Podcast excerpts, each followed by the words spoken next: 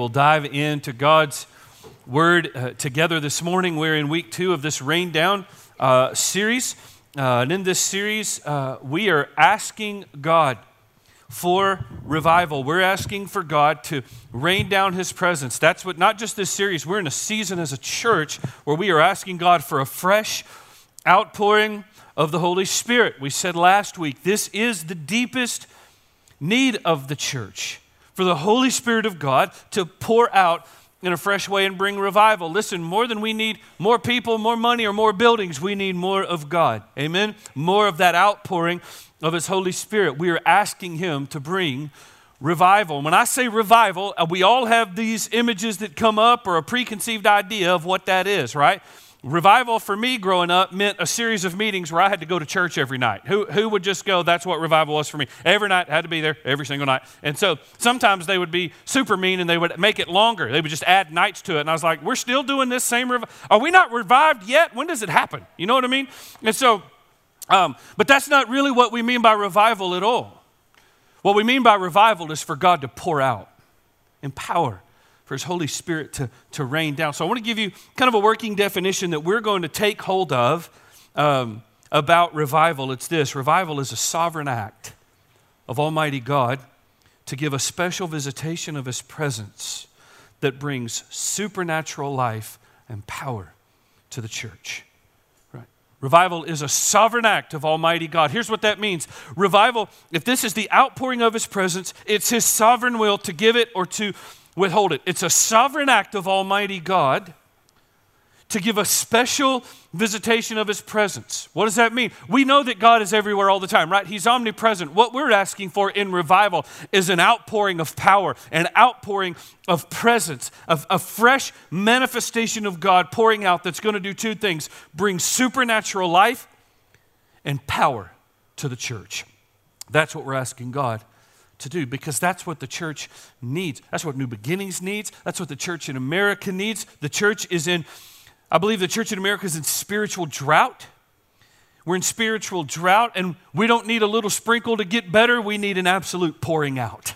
We need a raining down of God and His Holy Spirit. You know, if you look around East Texas right now, you see all over things are starting to wake up, aren't they? Uh, the, the, the ground is starting to wake up, things are starting to bloom, your grass is starting to grow. Some of you are already mowing your grass, and I'm going to tell you something. I'm furious about it. I'm sick of it. Knock it off. You're making me look bad. And so, uh, but all around. Things are blooming, things are coming alive. The drought of winter and those things that looked dead for months, all of a sudden now they're turning green. I don't know if you've noticed, there's been this beautiful yellow explosion of powder all over East Texas that's making our eyes swell shut and we can't think, right? That beautiful pollen.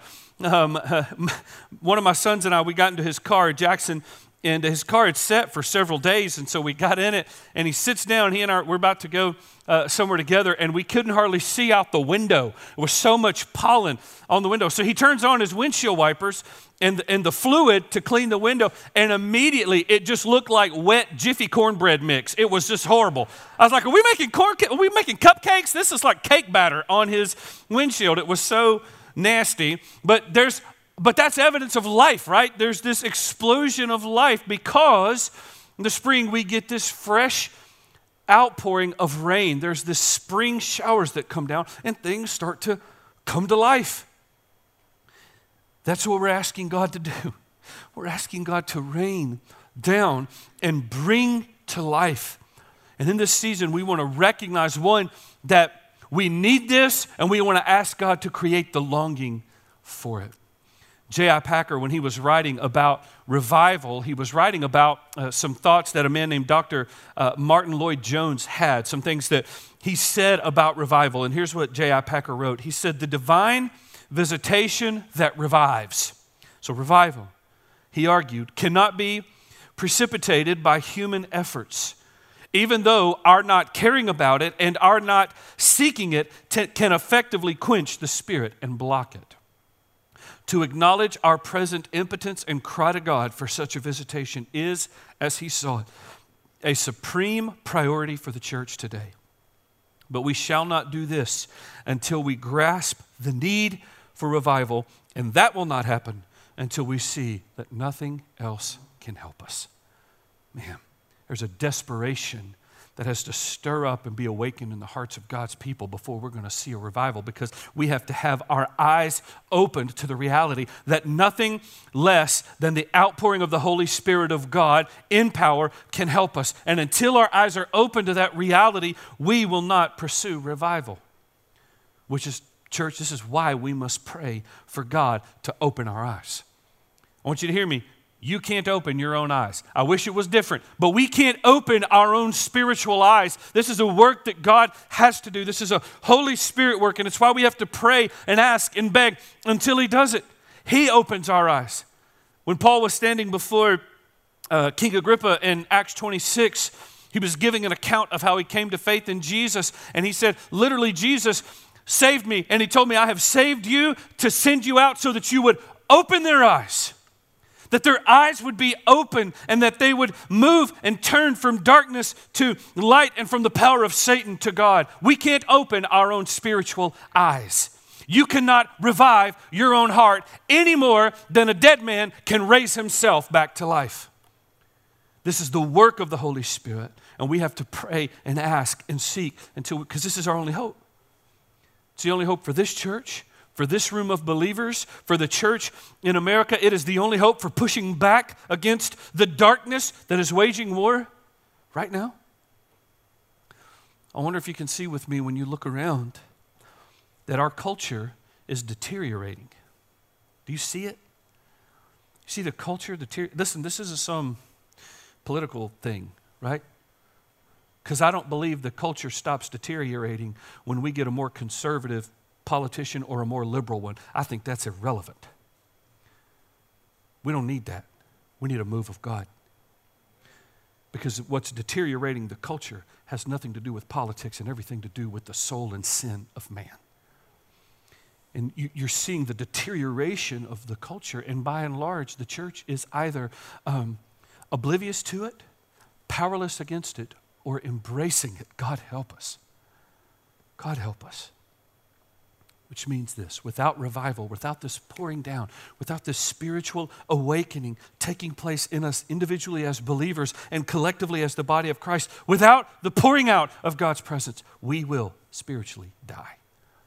So we pray, we beg, we ask. And this is what Isaiah is dealing with in Isaiah 64. If you want to grab your Bible and go there, uh, Isaiah and Israel, the, God's people are in a season of of spiritual drought. They're in a season of, of spiritual devastation and, and moral collapse. And what has led them to this place of, of spiritual devastation is sin in the people that is gone undealt with. Sin that has gone undealt with, and now their hearts have become hard toward God. God has begun to remove his power and his presence from them. They're beginning to be conquered by their enemies the sin that has gone undealt with in the people has become this barrier that is restraining God's presence from his people. That's what we're seeing in Isaiah 64. And I want to tell you, I believe the reason that the church and most Christians live powerless lives spiritually is because we walk in sin that goes undealt with. We just walk in sin that we, that we don't deal with. That's what's happening here. And so, what we need is to pray what revival, to pray what Isaiah prayed, which is for revival, to see the, the, the true spiritual condition of ourselves and, and the church and the nation, and call out to God to move for us. And this is what Isaiah is praying in Isaiah 64. Look at these first three verses with me. Listen to the desire. We looked at these last week. We're just going to read through them, and then we'll get to our verses for today. But I want you to be reminded of the desire he has for revival. He says, Oh, that you would rend the heavens and come down. God, would you tear the sky open and just, just pour out? That the mountains might quake at your presence. As when fire kindled brushwood and fire caused water to boil. Why? To make your name known to your adversaries and that the nations might tremble at your presence. When you did awesome things, that we did not look for, you came down. And the mountains quaked at your presence. He is desiring, God, would you come down? Would you do something? There's a question that I have, have stirred up in me, which is this very important question. what is giving Isaiah the confidence to pray a prayer like that? What's the, what's the foundation of his prayer for revival? This is a critical question for us to be able to answer and, and, and to get and to take hold of because we have to answer what's the foundation of our prayer for revival? What's the foundation of us praying for God to move? What is going to be our confidence that God will hear us and move for us? We get the answer in verse 4. Look at this. He says, From of old, no one has heard or perceived by the ear, and no eye has seen a God besides you who acts for those who wait for him. You meet him who joyfully works righteousness, those who remember you in your ways. The foundation of Isaiah's prayer for revival, listen, is the character of God. It is who God is. The foundation of his prayer is not who he is. He doesn't reference who he is, he references who God is. He said, God, there's nobody like you. There's never been an eye that has seen or an ear that has heard a God like you. You are the God who desires to move on our behalf. You are the, the God who desires to dwell and meet with his people. Isaiah's confidence is in the character of God. And it's that, that in God's character, in the nature of who he is, God is able and willing to move with power on behalf of his people. So I want you to hear me, church. Wherever you find yourself, on the spiritual spectrum this morning. You may be in a place where you're thinking, gosh, Pastor, I have never been closer to God than I am right now. This is, this is the closest and the, the healthiest my relationship with God has ever been. That may be where you are. Or you may be on the other side where you're saying, I have never felt more distant from God than I do right now. Maybe you're somewhere in between. But wherever you are this morning, I want you to hear me say, Your God is not indifferent toward you. He's not. He is not neutral toward you, and He is not hesitant toward you. He desires you. And He desires for you and I to desire Him and experience Him and encounter Him. And as we pray for revival, we can pray with the confidence in the character of God and who He is as the God who desires us and the God who desires that we would desire Him and know Him. Which means when we pray, we're not trying to convince God or coerce God. We are just leaning in to the character of God and His love for us and His longing to pour Himself out on us. That's the foundation of our prayer for revival, prayer for God to move. But that same character, listen, that gives us that access and gives us that confidence, that same character also demands that we meet with Him on His terms. The same character demands that we meet with God on His terms. What do I mean by that? I mean, I hope that my children know and that I've, I've loved them and, and, and fathered them in such a way that they know they can always come to me no matter what they need or what's going on. And that they can ask me for anything. I really hope they know. I know that you want that for your children. That we want we want our children to know they can ask us for anything and they can come to us no matter what. But listen, they can't just come to me any old way, right? Uh, growing up, I knew I could go to my mother with anything, no matter what it was, and I could ask anything of her. But I didn't go making demands of Peggy Darby because that country girl would rise up and she would set that correct in a hurry, right? She wasn't having that. And I want my children to know they can ask, but they can't come to me demanding. They can't come to me being dismissive, being disrespectful, right? And in the same way, we can't approach God with demands. We approach God in humility. We approach God uh, yielded. The same character of God that gives us access and becomes the foundation of our prayer, that same character of holiness and righteousness demands that we come to him on his terms. Well, what are those? What does that mean? Well, notice the language he uses in verse 4 and 5. He said, God, you, um, you act for those who wait for you, those who wait for him. You meet him who joyfully works righteousness, those who remember you in your ways. You see three postures right there we're going to try to touch on these very quickly. Three postures that we must assume and where we need to position our life um, if God is going to meet us and act on our behalf. So let's touch these real quick. Here's this The blessing of God's presence and power are accessible to those who first humbly wait for Him. He says, You act for those who wait for Him. Well, what does it mean to wait for the Lord? We hate waiting, right? we are the most impatient people. I get jittery, fidgety, and frustrated if two minutes after I've sat down, there isn't a basket of chips and salsa directly in front of my face, right? I start getting antsy because I don't like waiting. What does it mean to wait for the Lord? Waiting for the Lord means that we, we seek Him patiently and we trust Him confidently and we stay in this posture of humility until He moves.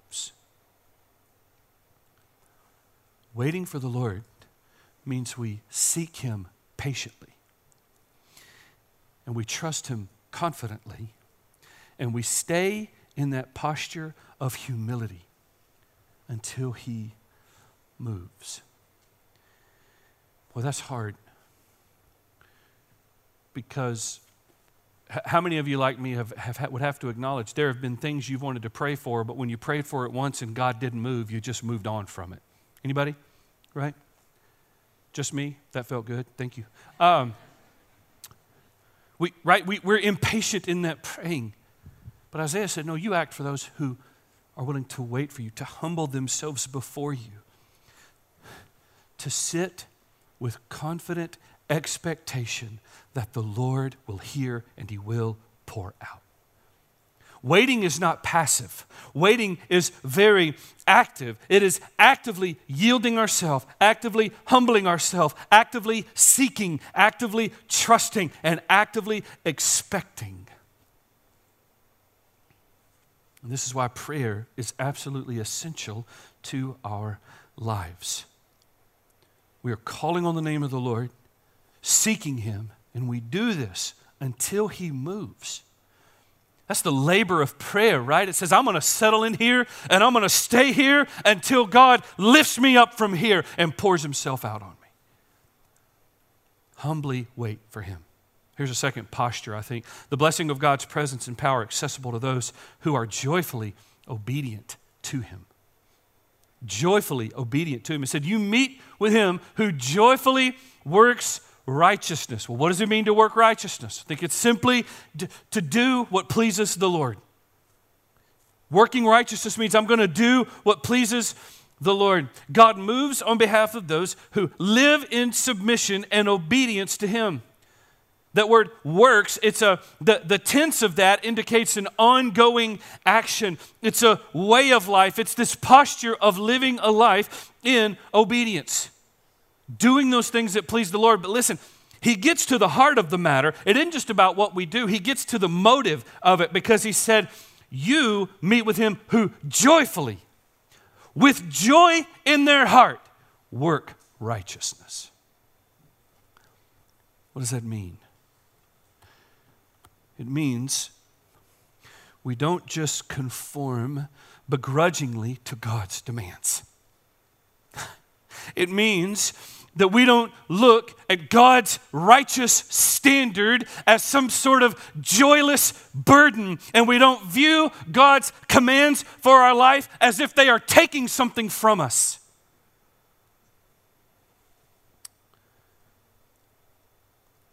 Man, I've, I have related to God's standard for my life that way. That His standard for my life is a burden, and it feels like it's just keeping from me what I really want. And if you're relating to God in that way this morning, again, got to be humble, got to be honest. If that's true, hear me say, you, like me, we need revival. Because God's righteous standard is not a burden, it is a joy when we walk in it. Why? Because it is our way of joyfully receiving the reality that we see God's way as the best way. And when we walk in His way, we find joy that we can't find in anything else, no matter how far we go into the well or how many times we drink from it. We joyfully work right, we joyfully embrace his way. Why? Because he joyfully embraced the burden and ran to us when he weighed, when he carried the burden of our sin. In his joy, it was his joy.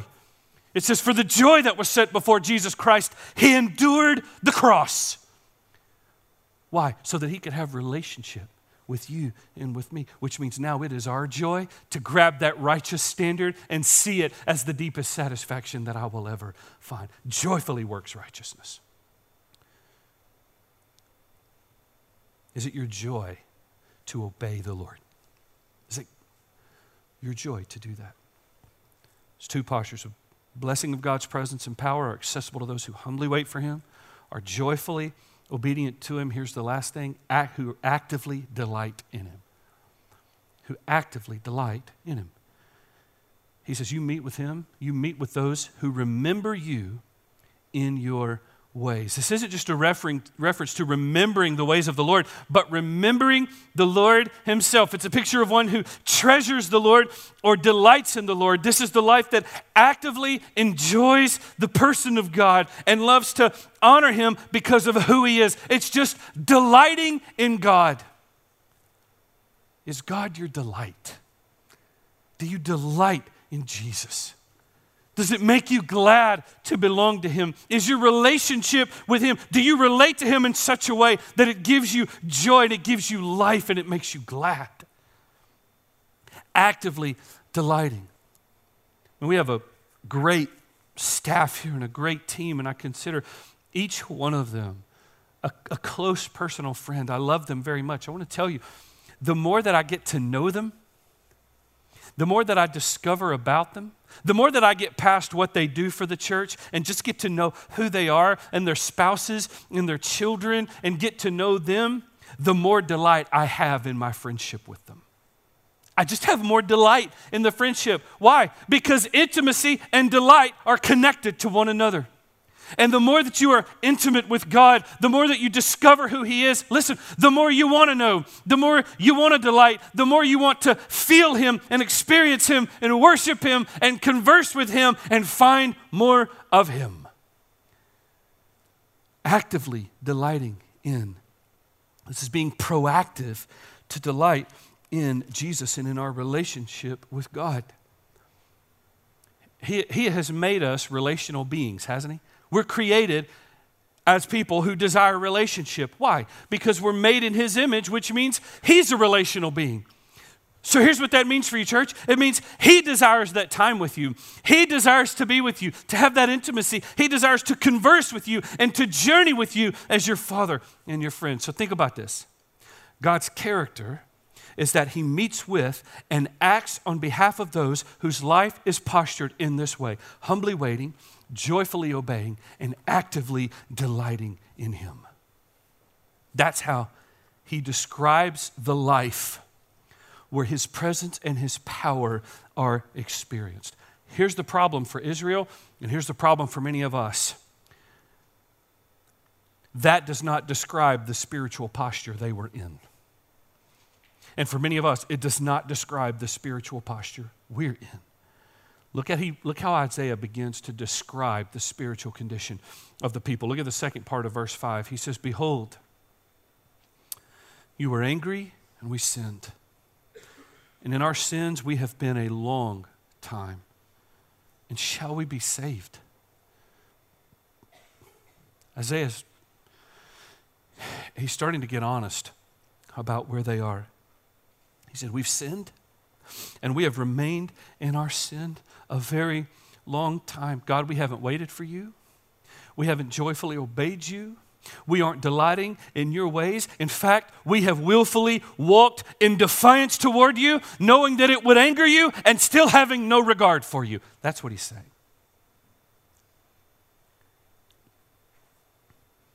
It, he's, he's pointing out this rebellious indifference toward the Lord. And I got to tell you, this is one of the great fears over my own soul, my own heart, and for each of us in this church. That we would have sin in our life that goes undealt with to the point where we can acknowledge it doesn't please the Lord, and yet we just remain indifferent to it. if there's sin in your life that you have become indifferent to, hear me say, you need revival, and so do I. Do you believe that? There's got to be a receiving of that as a truth. There's got to be this thing where you go, yeah, I see that. If I'm comfortable in my sin, I need revival. And that's what Isaiah is pointing out. We've been in sin a long time. Why? Because we got comfortable with it. We just settled into it. And it, it, it birthed this spiritual indifference toward the Lord. And he asked this question Shall we be saved? Is there hope for salvation? In that question is actually a declaration. The declaration is this If we stay in this condition, there is no hope for us. If we stay here, there's no hope. And he begins to paint this picture of the nature of their sin and the effects it is having on them. Look at verse 6. He says, We have all become like one who is unclean. That word unclean is actually the word they would use to describe a leper, someone who had leprosy. When they looked at someone with leprosy, it wasn't just that they, were, they considered them physically unclean, they actually considered them spiritually unclean. That somehow there was a spiritual issue in their life, and God had judged them in such a way that they were struck with leprosy, which made them unfit for fellowship with God and unfit for fellowship with God's people. And that's the word Isaiah uses to say, We have all become unclean. We're all spiritual lepers. That's what he's saying.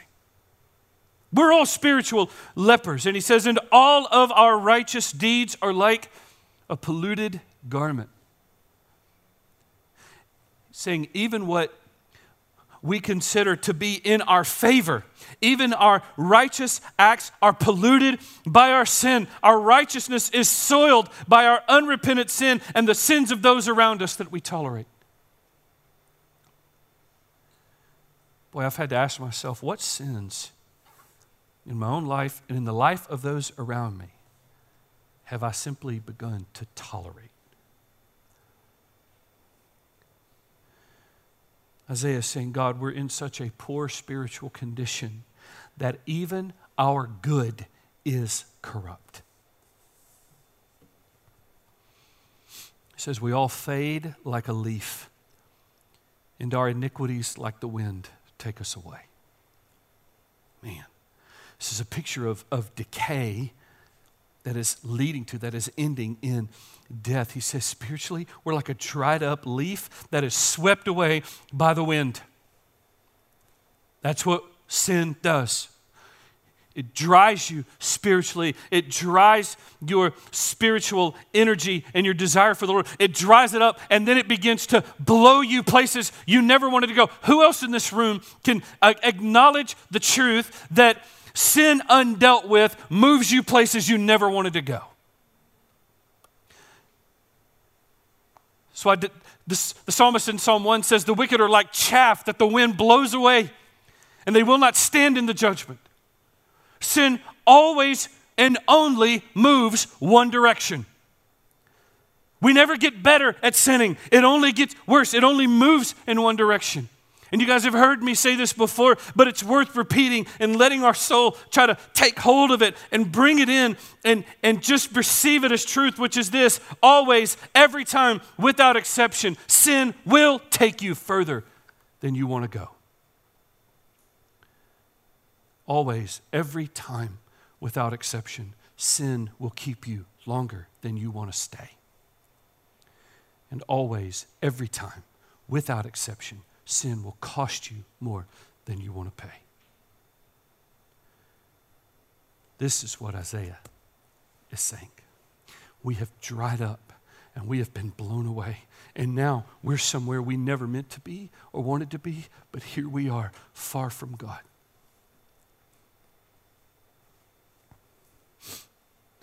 So he's seeing this true state of God's people and he's acknowledging why it is that they need revival so desperately. Because they are being, the spiritual life is being drained out of them.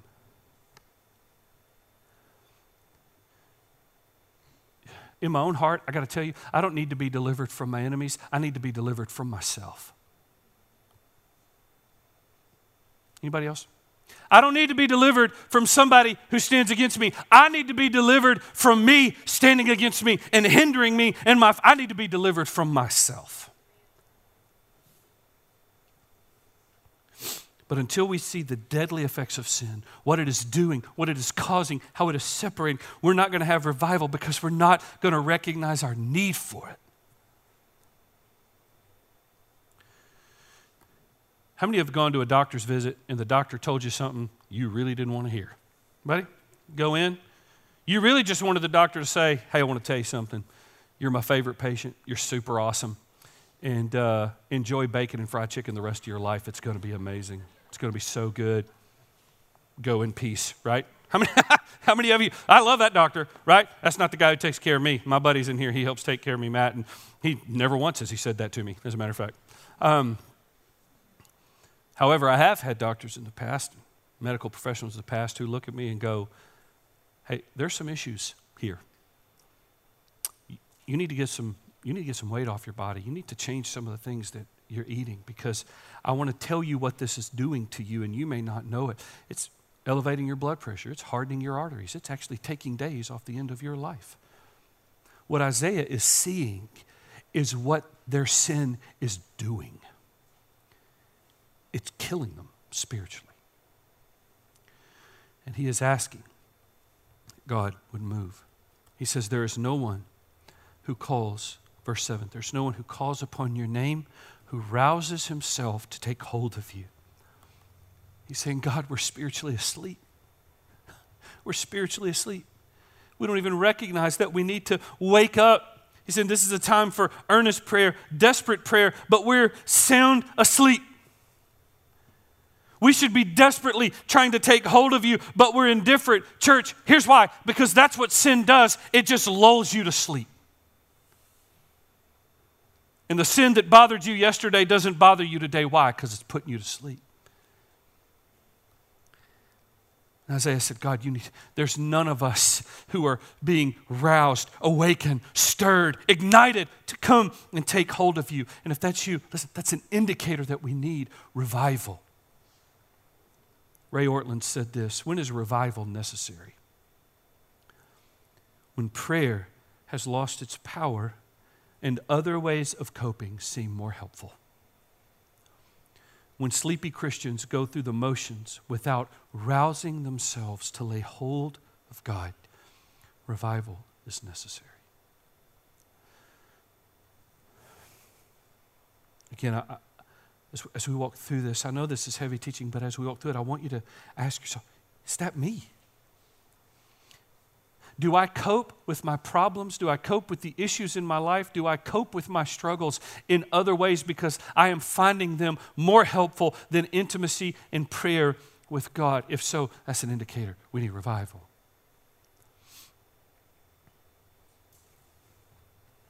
Isaiah saying, God, we've become indifferent to you. We've become indifferent to your name, indifferent to his presence. And our indifference toward God is a declaration to God that he is unwanted. Look at what he says. For you have hidden your face from us, and you have made us melt in the hand of our iniquities. Anytime you see that you've hidden your face, that's just a picture of a separation. God, we've been separated from your presence. We're separated from God. There's a separation between us and you because of our sin. And He said, You've made us melt in the hand of our iniquities. God, you've given us over to our sin, and it is destroying us. I want you to hear me. And I want me to hear me the pet sins that we keep in our life, we are not managing. We are being managed by them. Are you with me? The pet hidden sins that we have are not little things that we can manage. They are the very things that are destroying our spiritual lives, putting out the fire of the Holy Spirit in our life. And until we get honest about them, coming clean before the Lord, we will not get to see His power and His work in our lives and in our church. Bitterness. anger, unforgiveness, gossip, adultery, fornication, pornography, pride, resentment, lying, gossip. The list just goes on and on. These are all areas that if we don't address, they will continue to just repel the presence of God. We can't see a genuine move of God until we get honest about these things. But here's what we know honesty requires humility, requires humbling ourselves. It requires saying, God, I'm just going to just going to open, I'm going to put, put my pride out here, and I'm going to ask you to put it to death. Pride says I'm doing okay as long as I measure myself against you. Doing all right. I got some problems, but they got some worse ones. Doing okay. Humility says, God, I need you to kill that pride so I can see myself for who I really am and my true need for you would be stirred up. Del Fehsenfeld Jr. said this The greatest cost of revival may be our pride. Are we willing to agree with God about everything He reveals to be contrary to His way? Are we ready to surrender all of our secret, hidden sins and come to the cross in brokenness, repentance, and humility? Are we willing to stop transferring the blame for our problems and take personal responsibility for our own failures? What do we do now? What do we do? What's the solution? The solution is a return to holiness. It is, it, it, it is in repentance and returning to God. Sin repels the presence of God, but, church, hear me. Holiness, repentance, confession, honesty, these are the things that invite the presence of God. They kick the door open for God to pour out.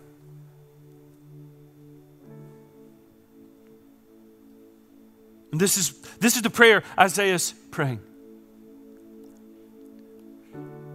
Look at what he says next. But now, O Lord, so he's, he's gone through all this brokenness, acknowledging sin, and look where he lands. But now, oh Lord, you are, you, you are our Father. We are the clay, and you are the potter.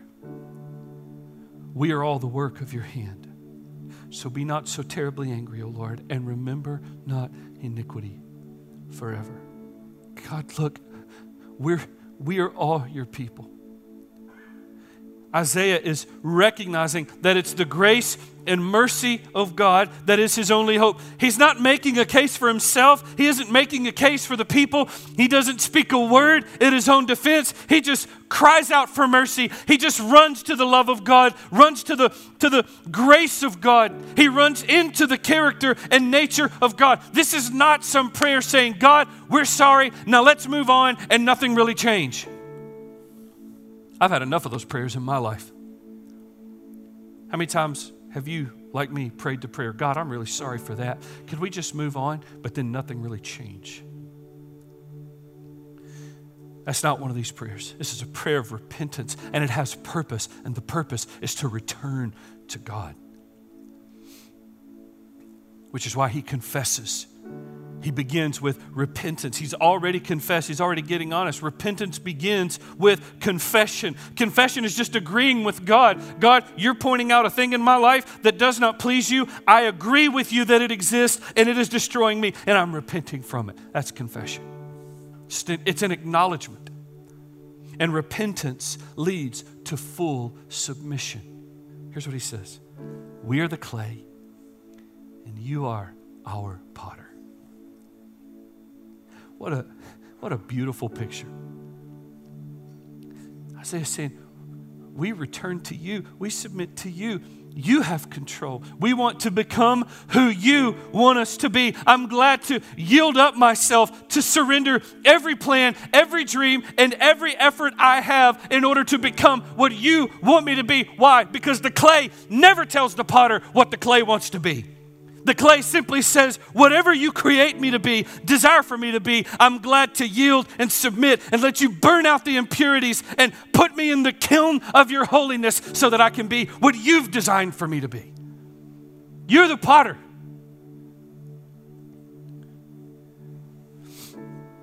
All, all of this, all, uh, all of this, this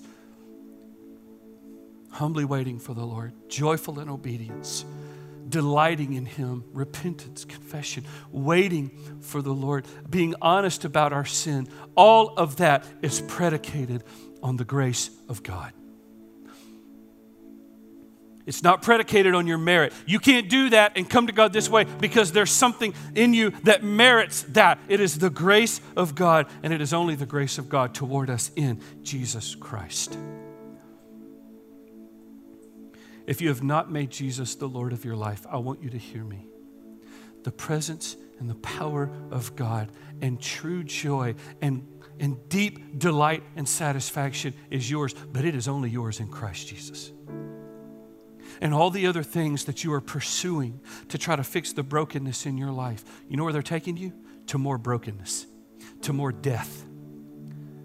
But Jesus said, I've come that you might have life, that you might be refreshed, fulfilled, have a life that is abundant, free. Have you made Jesus the Lord of your life? It's His work that does this. So here's how, how we're going to end. I want you to just ask yourself some questions with me. One is, Am I running from the Lord? Is there any area of my life that I am running from, the from God? Is sin, is there some secret pet sin that you continue to nurse, but God is opening your eyes to see that it is eating you alive? Is there resistance in your life to a fresh move of God? Do you need a fresh move of God? Is there an area in your life where you need God to bring breakthrough? There are strongholds of sin and you need Him to bring breakthrough. If that's you, you need revival. So do I. It can start right now. I want us to take this journey together. I want us to, to wade out into the pool of God's grace and His mercy together. No defense for ourselves, just fully dependent on Him. God, we will wait until you move. But if what I get in waiting for you is freedom from the things that I am realizing I can't fix and they're just killing me, then you are worth waiting for. And I will wait for you. Joyful, delighting, trusting, and expecting. So I'm going to pray. And Philip and the team are going to lead us in worship. And listen, as they do, if you need to make Jesus the Lord of your life, if you can just identify, I am stuck in cycles of sin and I have never been born again, then the moment he starts singing, I want you to step out, come take me or will someone else by the hand and go, I just need to make Jesus the Lord of my life. I want to receive that grace and be born again. Maybe this is a time of confession where you're just going to come and maybe ask for prayer. You just need somebody to stand with you, and you need to say, There are strongholds in my life, and I need to be set free. I need a fresh move of God. Maybe you need to come to the altar and just pray God, stir up in me a longing. I don't want to feel dead toward you. Open my eyes and stir that up.